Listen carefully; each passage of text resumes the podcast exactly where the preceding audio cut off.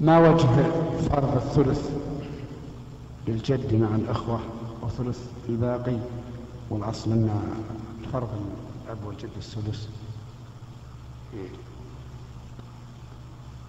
بسم الله الرحمن الرحيم. القول الراجح في هذه المسألة الذي تدل عليه الأدلة وقال به أبو بكر الصديق وثلاثة عشر من الصحابة رضي الله عنهم أن جدك الأب سواء بسواء إلا في العمريتين فقط. فإن للأم ثلث الباقي مع الأب ولها مع الجد الثلث كامل. والعمريتان هما أن يموت شخص عن زوج وأم وأب أو عن زوجة وأم وأب. يعني أن يموت الزوج عن زوجة وأم وأب. فنقول للزوجة الربع إذا مات الزوج عنها وعن أبيه وأمه وللأم ثلث الباقي وللأب الباقي.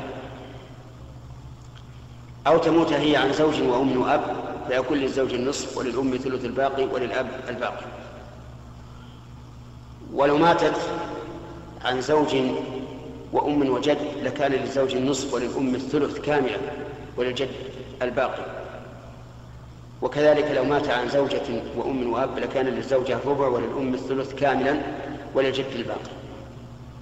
فهاتان المسألتان وهما العمريتان هما التي يختلف فيها الأب والجد. أما ما عداها من الصور والمسائل فإن الأب كالجد فإن الجد كالأب. وأما من من ذهب إلى أن الجد له أحوال مع وأن الإخوة الأشقة أو أو لأب يرثون معه فإن هذا قول ضعيف. ليس عليه دليل لا من كتاب الله ولا من سنة رسول الله ولا من الإجماع ولا من القياس الصحيح.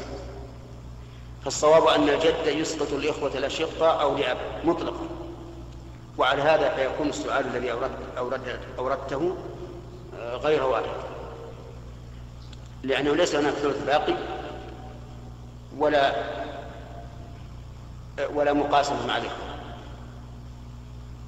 واضح؟ وجه إرادة أنها بناء على آراء وأفكار.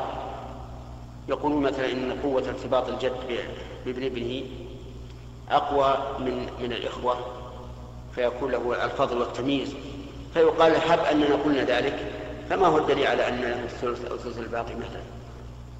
ليس هناك دليل.